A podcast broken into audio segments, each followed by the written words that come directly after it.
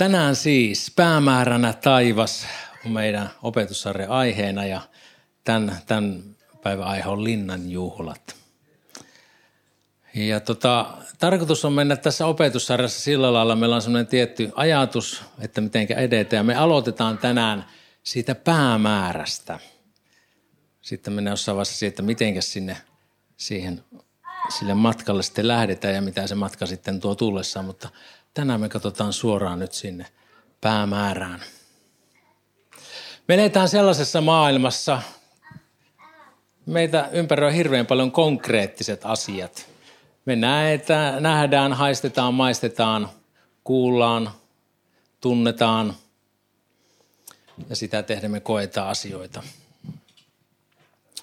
Informaatio tulva syöksyy koko ajan meidän mieleen – No ehkä nukkuissa ei niin raakasti, mutta sitten heti kohta jo pian aamusta, kenties. Kännykkä on hirveän hyvä renki, mutta se on tosi ikävä isäntä. Mulla itselleni on välillä vaikea pysähtyä ja sulkeutua kaikkien ärsykkeiden ulkopuolelle. Vaikka mä jättäisin kaikki härpäkkeet, kännykkä, tabletin, tietokoneen toiseen huoneeseen tai lähden pihalle, niin sitten mulla menee kuitenkin tovi, että pääsee yhtään niin rauhoittumaan ennen kuin se myllerys sitten lakkaa pyörimästä päässä. Mulla itselleni selkeästi paras hetki se on aamu, kun herää. Mieli on silloin yleensä kohtuullisen levännyt, eikä ole semmoista informaatiotulon aiheuttamaa ähkyä täällä päässä, niin silloin on hyvä ravita itteensä Jumalan sanalla. Ja jos taas mielen täyttää heti aamusta jollain uutisvirralla, podcastilla, lehdellä – niin se kyllä heikentää sitten vastaanottokykyä Jumalan sanan puoleen. Usein on vaikea ajatella sitä, mikä ei niin selkeästi näy eikä kuulu. Elämän haasteissa, kaiken infotulon keskellä käy helposti niin, että elämän päämäärä hämärtyy. Ja siksi on kristittynä tärkeä pysähtyä päivittäin Jumalan läsnäoloon sanan ja rukouksen kautta. On tärkeää välillä miettiä jopa päivittäin, mihin oikeasti on matkalla. Eikö ole niin, että jos päämäärä on selkeästi mielessä, niin sinne on helpompi päästä. Jos välillä niin kuin, on se ihan sama, mihinkä mä reissuun lähtee. Jos ei päämäärä ole mielessä, niin voi käydä niin, että hairattuu ihan väärään. Ja tänään me puhutaan siitä, mikä tulisi olla jokaisen kristityn päämäärä – taivas. Mä en todellakaan osaa kertoa kaikkea, mitä taivas pitää siellä. Ei kukaan, kuka ihminen voikaan sitä tehdä. Ja kun äh, mä rupesin tähän aiheeseen syventyä, niin mulle tuli itse asiassa semmoinen ihan valtava vuori tuntu, että hyvänen aika, tähän on niin valtava asia, että tässähän ikään kuin kokee olonsa niin pieneksi, että mikä tässä on sitä olennaista. Mutta sen takia rukous onkin se, että Jumala antaisi sanastaan rohkaisua ja ilmestystä – ja joka saisi meitä innostuun tästä päämäärästä. Joka saisi meidät uudella tarmolla vaeltaa sitä huikeita päämäärää kohti hinnasta ja matkan rasituksesta huolimatta. Ja tässäkin monessa kohtaa raamatussa tulee ilmi se, että kuinka Jumala haluaa yhteyttä luomansa ihmisen kanssa. Ja kerran se toteutuu kaikessa täyteydessään Jumalan luona taivaassa. Se on ihan valtava asia. Nyt me ollaan vielä sinne matkalla ja me tarvitaan rohkaisua, että me päästäisiin perille.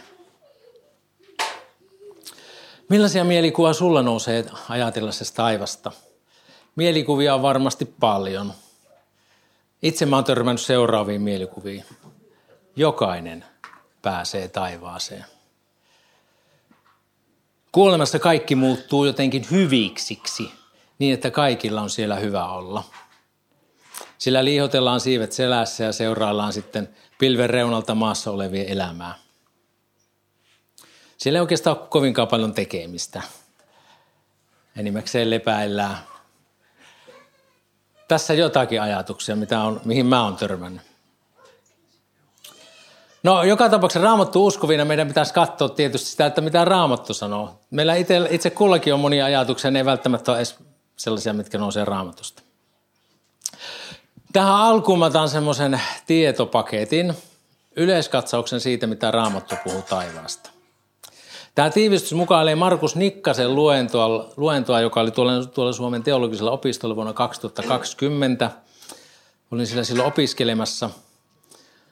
Ja tota, mä otan siitä hyvin, hyvin lyhentäen sen, sen, sen ajatuksen. Ja sitten siellä on paljon raamatun kohtia, mutta mä en niitä lue ollenkaan tähän hetkeen, vaan mä vaan aika lailla luetteloomaisesti annan ne tulla ulos tässä. Mutta sä voit sitten katsoa ne siltä tekstiversiosta netistä, jos sä haluat oikeasti perehtyä ja syventyä asiaan. Ja sen jälkeen mä sitten keskityn tuohon ilmestyskirjan kuvaukseen uudesta taivaasta ja uudesta maasta sekä uudesta Jerusalemista. Ensinnäkin taivas raamatussa, eli tämä on nyt sitä tiivistystä. Eli raamattu puhuu taivaista – Paavali esimerkiksi kirjoittaa, kuinka hän kävi kolmannessa taivaassa. Sitten isä meidän rukouksen rukoillaan, isä meidän, joka olet taivaissa. No kun taivasta puhutaan raamatussa monikossa, niin sillä voidaan myös tarkoittaa taivaan äärettömyyttä ja suuruutta. No sitten raamattu puhuu myös siitä, kuinka Jeesus tuli taivaasta ja palasi sinne mutta hän tulee myös palaamaan takaisin tänne maan päälle tuolta taivaasta. Siellä hän istuu isän oikealla puolella, niin kuin me uskon tunnustuksekin sanotaan. Raamattu puhuu myös siitä, kuinka taivaaseen tulisi koota aarteita. Ja sitten siellä tunnetaan myös opetuslasten nimet. Kun me ollaan Jeesuksen seuraajia, niin me ollaan Jeesuksen opetuslapsia. Ja meidän nimi on siellä elämän kirjassa. Niin, Matteus 6.20 sanoo näin. Vaan kootkaa itsellenne aarteita taivaaseen, missä ei koe eikä ruoste raiskaa, missä eivät varkaat murtaudu sisään eivätkä varasta. Sillä missä sinun aarteesi on, siellä on myös sinun sydämesi. Tässä muutama päivä sitten mä kirjauduin nettipankkiin ja mä huomasin siellä sellaisen tekstin, että siinä kannustettiin laittamaan 10 prosenttia tuloista säästöön. Mä ajattelin, että tuo on tosi hyvä kehotus. Niin tosi raamatullista. Ja ajattele, kun sä laitat sen rahan säästöön taivaan pankkiin, niin ei minkäänlainen inflaatio syö sitä. Se kasvaa niin varmasti korko kuin ikinä voi. Ajattele sä. Mikä sijoitus? Mikä sijoitus? Sijoita taivaaseen. 10 prosenttia. Halleluja. No sitten, taivas on vanhurskaiden tuleva koti. Jeesus sanoi näin, että älköön sydämme olko levoton. Uskokaa Jumalan ja uskokaa minuun. Minun isäni kodissa on monta huonetta. Enhän minä muuten sanoisi, että menen valmistamaan teille asuin sijaan. Minä menen valmistamaan teille sijaa, mutta tulen sitten takaisin ja noudan teidät luokseni, jotta saisitte olla siellä, missä minä olen. Te tiedätte kyllä tien sinne, minne minä menen. Ja Jeesus sanoi, että minä olen tie, totuus ja elämä. Viidenneksi, Tämä meidän näkemämme kosminen taivas ja maa, niin se tulee katoamaan. Jeesus itse sanoo, taivas ja maa katoavat, mutta minun sanani eivät katoa. Sitten Jumala tulee luomaan uudet taivaat ja uuden maan. Ja tähän mä kohta keskityn sitten tarkemmin. Vaikka meidän opetussarjan nimi ja ajatus on se, että päämääränä on taivas – niin lopun perin meidän uskon päämäärä on siis sielujen ja sielun pelastus. Sielun pelastus on sitä, että ihminen siirtyy perkeleen vallasta Jumalan valtakuntaan. Synnin vallasta Jumalan valtakuntaan, kuoleman vallasta elämään ja Jumalan valtakuntaan. Ja se on muutos, joka tapahtuu ihmiselle jo tässä ajassa – Eli me saadaan siirtyä jo nyt Jumalan valtakuntaan. Mutta sitten Kristuksen palussa, ylösnousemuksessa ja uudessa luomisessa, uudessa taivaassa, uudessa maassa, taivaallisessa Jerusalemissa, meidän uskomme päämäärä tulee täydellistymään. Ja silloin me nähdään ja me koetaan Jumalan valtakunta koko täyteydessään. Joissakin raamatun teksteissä nousee esille ajatus uskovien kuoleman jälkeisestä semmoista välitilasta. Siellä on esimerkiksi semmoinen sielut alttarin alla, sitten on rikas mies ja Lasarus, kuinka Lasarus on siellä Abramin helmassa. Tai Jeesuksen sanat ryövärille, tänä päivänä sinä olet oleva minun kanssani paratiisissa. Tai sitten Mooses ja Elia oli siellä kirkastusvuorella. Nyt mä tänään pohdin, en pysähdy pohtimaan sitä, että mikä se välitila kenties olisi, vaan mä keskityn sinne kristityn loppusijoituspaikkaan. Taivaaseen. No ollaanko sillä taivaassa sitten niin kuin enkelit siivet selässä? Jossain kohtaa Jeesus sanoi, että, ää, miten se sanokaan, että ää, siellä ei mennä miehelle, ää, vaan sillä ollaan niin kuin enkelit taivaassa. Ja siitä sitten jotkut on varmaan päätellyt, että siellä ollaan sitten niin kuin enkelit taivaassa. Mutta sehän liittyy nimenomaan just siihen, että siellä ei avioiduta sillä taivassa. No ensimmäinen korintolaiskirjan 15 luku kertoo, kuinka Kristukseen uskovan ylösnousemus ruumissa on taivaallinen. Se on katoamaton, se on täynnä voimaa, hengellinen, eli se on hengen voimaannuttama. Sen sijaan, että se olisi maallinen, katoavainen, voimaton ja sielullinen. Ylösnousutta Jeesusta, Jeesusta pystyttiin koskettamaan. Ylösnousut Jeesus söi kalaa ja leipää. Ja, ja myös uskon tunnustuksessa me tunnustetaan, että me uskotaan ruumiin ylösnousemiseen. Eli ylösnousemus tulee koskemaan meitä kaikkia ihmisiä, myös uskosta osattomia. Daniel kirjoittaa, ja monet maan tomussa makavista heräjävät, toiset iankaikkiseen elämään, toiset häpeään ja iankaikkiseen kauhistukseen. Se millainen uskosta osattoman ruumi sitten ylösnousemuksessa tulee olemaan, minä en tiedä. Tietääköhän Jarmo. Mutta joka tapauksessa taivas on todellinen paikka ja kadotus on todellinen paikka. Eli ikuinen ero Jumalasta on myös todellinen paikka. Mutta se on varmaa, että me ollaan turvassa Jeesuksen kanssa niin elämässä kuin kuolemassakin.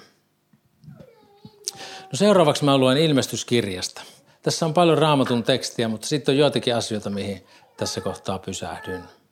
Eli ilmestyskirjan luvusta 21. Ja minä näin uuden taivaan ja uuden maan, sillä ensimmäinen taivas ja ensimmäinen maa ovat kadonneet, eikä merta enää ole.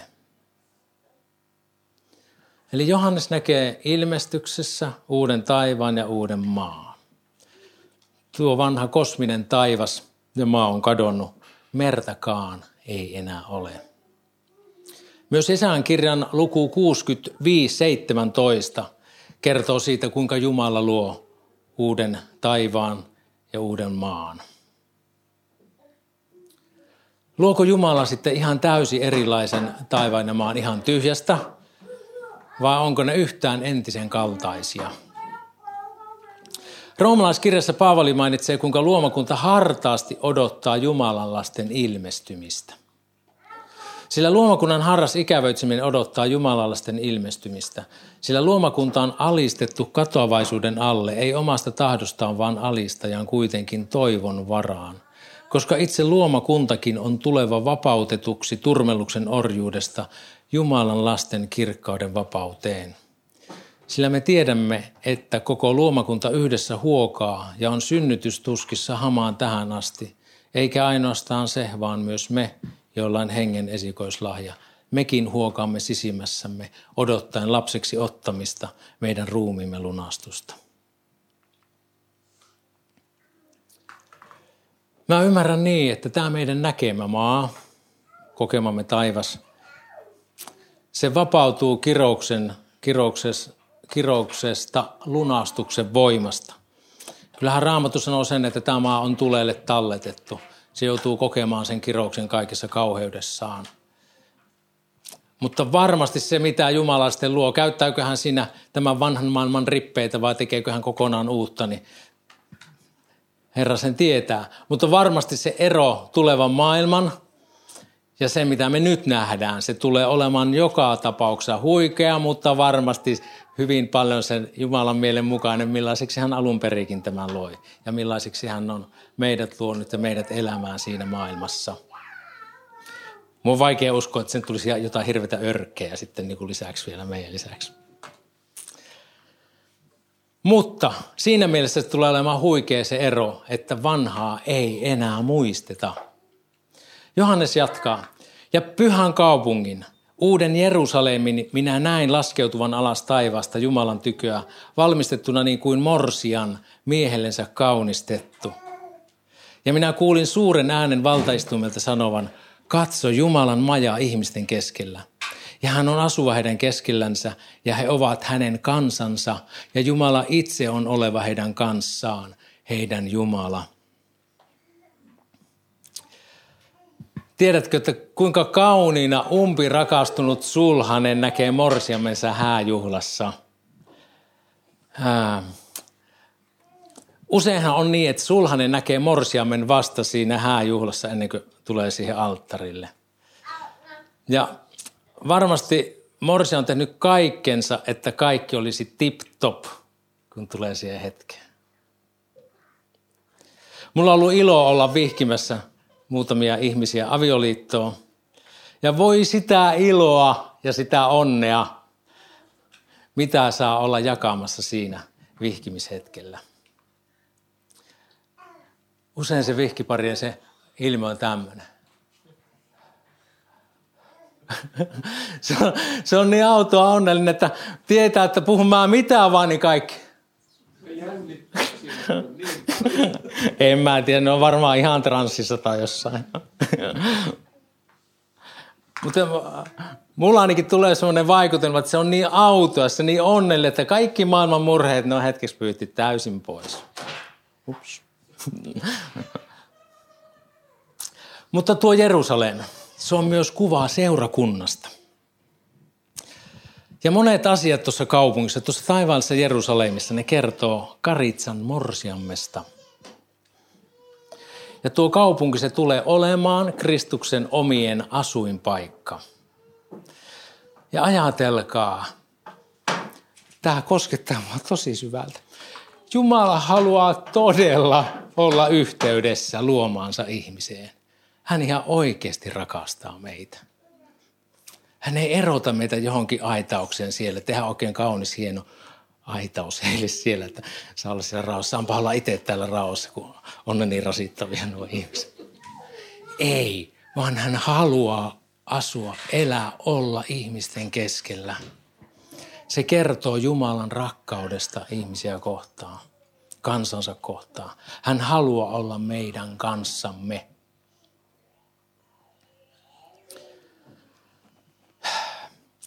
No Johannes jatkaa kuvaustaan, mitä tuossa kaupungissa ei ole. Hän on pyyhkivä pois kaikki kyyneleet heidän silmistänsä. Eikä kuolemaa ole enää oleva, eikä murhetta, eikä parkua, eikä kipua ole enää oleva, sillä kaikki entinen on mennyt. Ja valtaistumilla istuva sanoi, katso, uudeksi minä teen kaikki. Ja hän sanoi, kirjoita, sillä nämä sanat ovat vakaat ja toden. Ajattele Jumalan asuinpaikassa, majassa, siinä Jumalan majapaikassa, hänen läsnäolossa. Kaikki synni aiheuttama kipu ja tuska, se on poissa. Ja Jumala tekee kaiken uudeksi. Ja sitten sanotaan, että valtaistuimella oleva, eli Jumala haluaa vielä vahvistaa hän sanoo, hän tekee kaiken, mä teen kaiken uudeksi. Ja vielä sanoo Johannekselle, vahvista se näin, kirjoita, sillä nämä sanat ovat vakaat ja todet. Voiko Jumala enää painokkaammin luvata sitä, mitä hän tekee? Ja sitten Jumala jatkaa itse. Ja hän sanoi minulle, se on tapahtunut. Minä olen A ja O, alku ja loppu. Minä annan janoavalle elämänveden lähteestä lahjaksi. Joka voittaa on tämän perivä ja minä olen oleva hänen Jumalansa ja hän on oleva minun poikani. A ja O, alfa ja omega. Kreikkalaisten kirjaimiston ensimmäinen ja viimeinen kirjain. Jumala erityisesti painottaa sitä, mitä hän on. Hän on A ja O, alku ja loppu. Hän on elämän lähde. Hän on elämän ylläpitäjä. Jumala on elämän puolella. Ja joka voittaa on sen perivä. Tämä uskon elämä, se on kilvottelua. Ja me voidaan voittaa ainoastaan uskon kautta Jeesukseen Kristukseen. Kilvottelu on sitä, että me pidetään katse Jeesuksessa Kristuksessa. Silmät luotuina usko alkaja ja täyttäjää. Ei ole mitään muuta, vain hän. Vaan että Jeesus saa tulla meille rakkaammaksi ja rakkaammaksi päivä päivältä. Ja se on ihan huikea voitto, se palkinto, voitto ja palkinto, mikä me saadaan siinä. Olla Jumalan lapsi, olla Jumalan perillinen, olla Jumalan poika, olla Jumalan tytär, olla Jeesuksen kanssa perillinen, yhdessä Jeesuksen kanssa. Mutta pelkurien ja epäuskoisten ja saastaisten ja murhaajien ja huorin tekijäin ja velhojen ja epäjumalan palvelijain ja kaikkien valhettelijan osan oleva siinä järvessä, joka tulta ja tulikiveä palaa. Tämä on toinen kuolema. Kun tuota listaa lukee, niin tuntuu aika hurjalta, että pelkurienkin paikka on siellä. No muuten kuin voisi ehkä meikäläisen luontevampaa ajatella. Mutta jos pelko estää turvaamasta Kristukseen, se johtaa toiseen kuolemaan. Ei uskalla seurata Jeesusta, ei uskalla turvautua Kristukseen. Silloin se johtaa ikuiseen eroon Jumalasta. Ja tuli yksi niistä seitsemästä enkelistä, jolla oli ne seitsemän maljaa täynnä seitsemää viimeistä vitsausta ja puhui minun kanssani sanoen, tule tänne, minä näytän sinulle morsiammen Karitsan vaimon. Ja hän vei minut hengissä suurelle ja korkealle vuorelle ja näytti minulle pyhän kaupungin, Jerusalemin, joka laskeutuu alas taivaasta Jumalan tyköä. Raamatun kerronnassa toistetaan uudestaan se sama asia, mikä äsken luettiin aikaisemmin ja mennään vähän niin kuin tarkemmin siihen, siihen tärkeäseen asiaan. Eli kuvataan millainen tuo taivaallinen kaupunki, Karitsan vaimo, seurakunta on.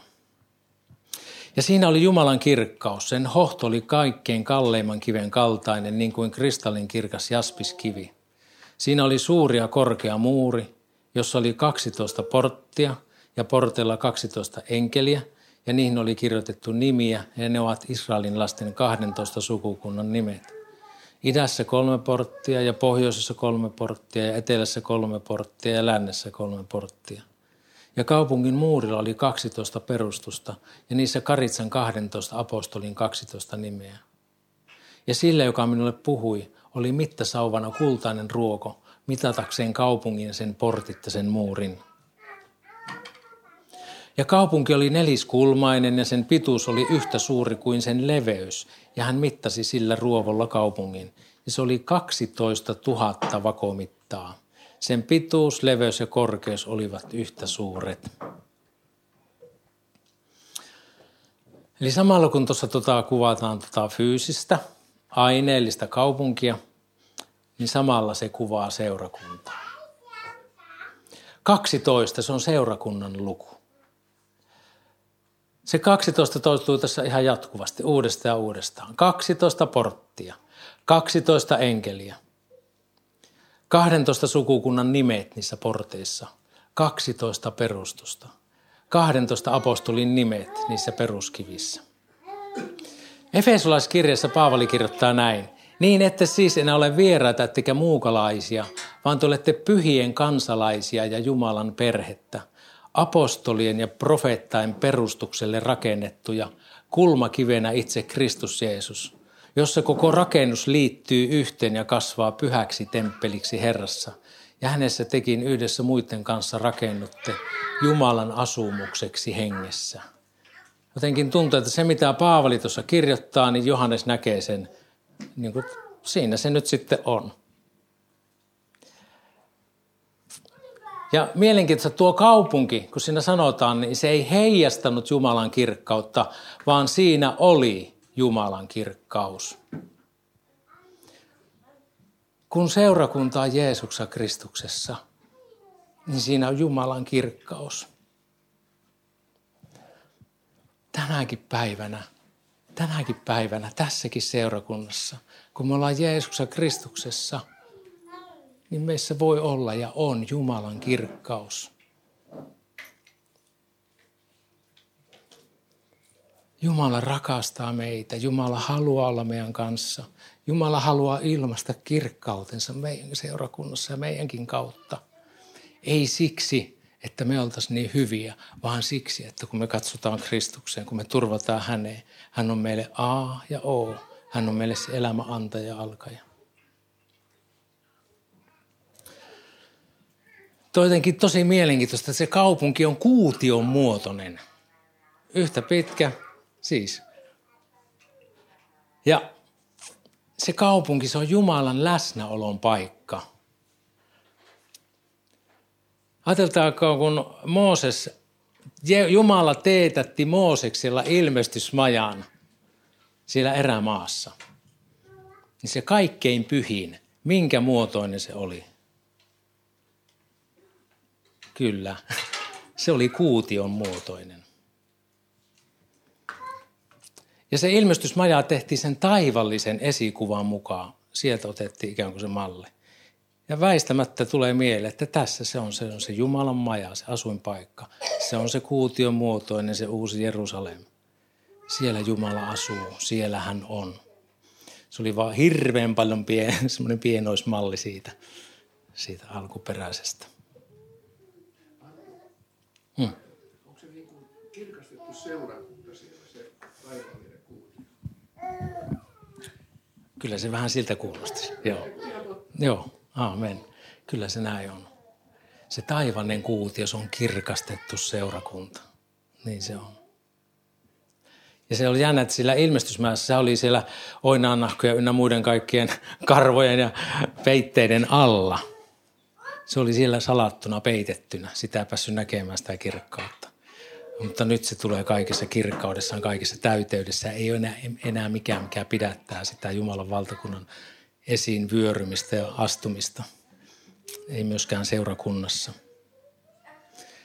Ja edelleen puhuttaa niin paljon se, että jos siellä erämaassa Jumala halusi asua sen Israelin kansan keskellä – hän halusi olla siellä. Se oli se Jumalan läsnäolon paikka. Oli toisaalta peitetty, salattu siinä mielessä, että no olihan siellä se pilvi, pilven patsas, joka oli päivällä pilven patsas ja yöllä tulen patsas. Seurakunta tai siis Israelin kansa näki sen siellä, mutta siitä huolimatta välillä se niin hämärtyi se Jumalan läsnäolo sitten siellä. Mutta kerran ihana tietää, että tuolla taivaassa Jumalan läsnäolo on niin todellinen, että ei enää hämärry. Ei enää se meidän oma lihamme tai se meidän oma syntisyytemme ei enää tule peittämään sitä Jumalan kirkkautta.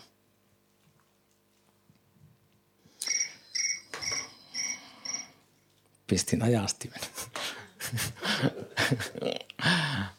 Mutta mua kiinnostaa aina mitat hirveästi, tai että no kuinka iso se oli.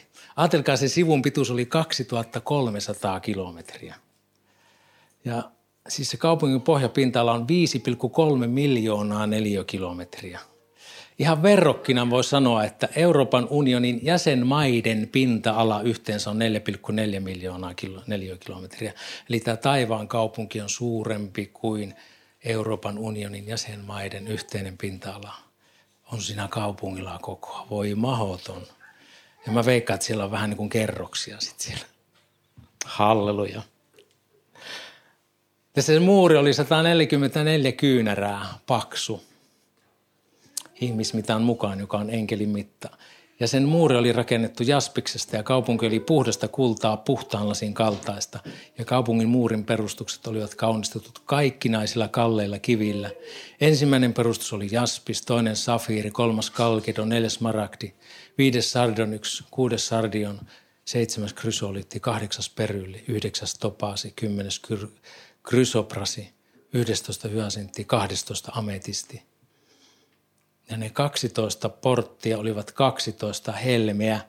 Kukin portti oli yhdestä helmestä ja, ka- ja kaupungin katu oli puhdasta kultaa ikään kuin läpikuultavaa lasia. siis se ka- kaupunki on rakennettu kaikesta kallisarvoisesta. Eikö se puhu meille sitä, että kuinka Jumala rakastaa meitä, kuinka Jumala rakastaa seurakuntaa. Hän ei niin kuin säästele yhtään. Ei, ihan mieletön. Tein sitten helmestä nuo portit tuossa. On sitten 70 metriä paksu muuri, että varmaan kestää. Se on aivan jotain valtavaa. Ja kun ajatellaan, että kun Johannes on nähnyt sen, hänen on pitänyt siis katsoa aika kaukaa sitä kaupunkia, jos on niin kuin hahmottanut yhtään sitä. Sanotaan, että muutaman tuhannen kilometrin päästä. no ei. No. Mutta joka tapauksessa mä ymmärrän niin, että se kuvaa, se kuvaa seurakunnan arvoa ja tärkeyttä. Jumala näkee arvokkaana seurakuntansa. Jumala näkee arvokkaana meidät ihmiset, jotka hän on halunnut meidät pelastaa ja ottaa yhteytensä. Me saadaan nähdä itsemme seurakuntana arvokkaana Jumalalle.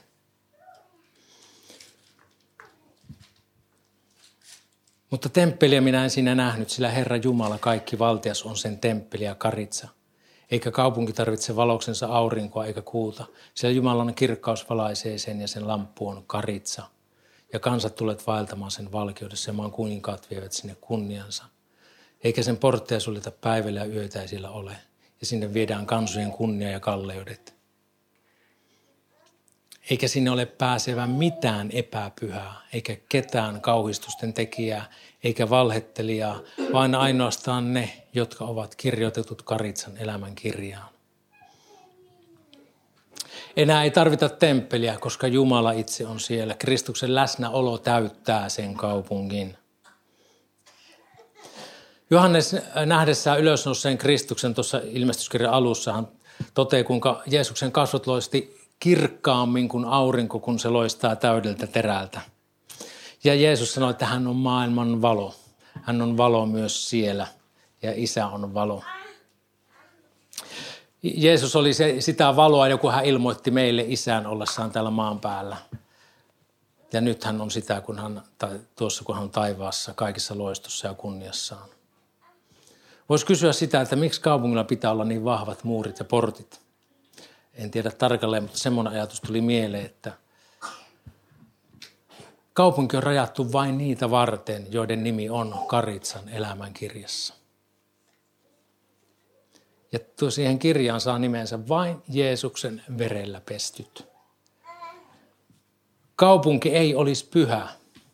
Kaupungista ei voitaisiin sanoa, että siellä ei ole mitään tuskaa, siellä ei ole kipua, siellä ei ole itkua, ei mitään synnin seurausta, jos siellä olisi syntiä.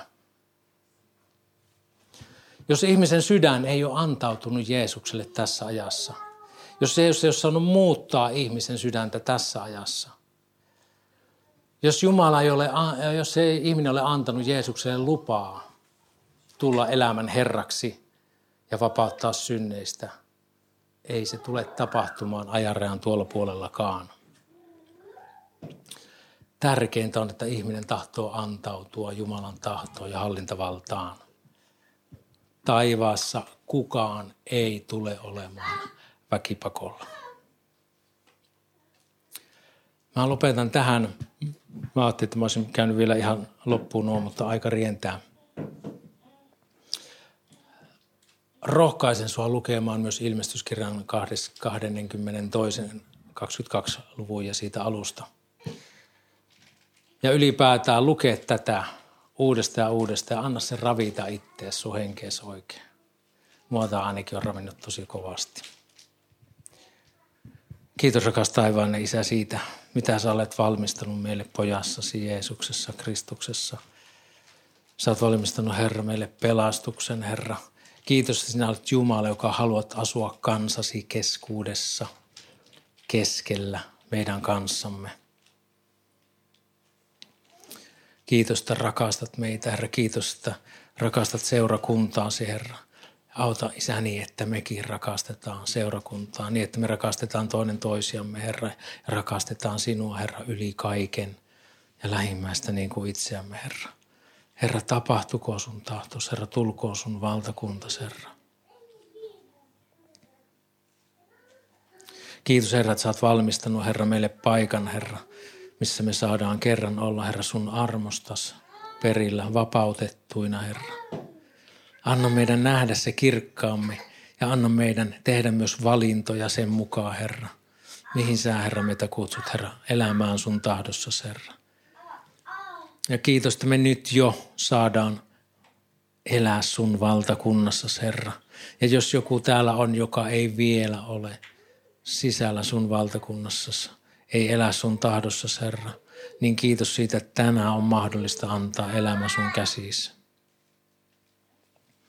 Kiitos, että sanas lupaa vakuuttaa, että jos me tunnustamme suullamme Jeesuksen Herraksi ja uskotaan sydämessä, että sä oot hänet kuolleesta, Jeesuksen kuolleesta herättänyt, niin me pelastutaan. Sillä sydämen uskolla tullaan vannuskaksi ja suun tunnustuksella pelastutaan. Kiitos siitä, elävä Jumala.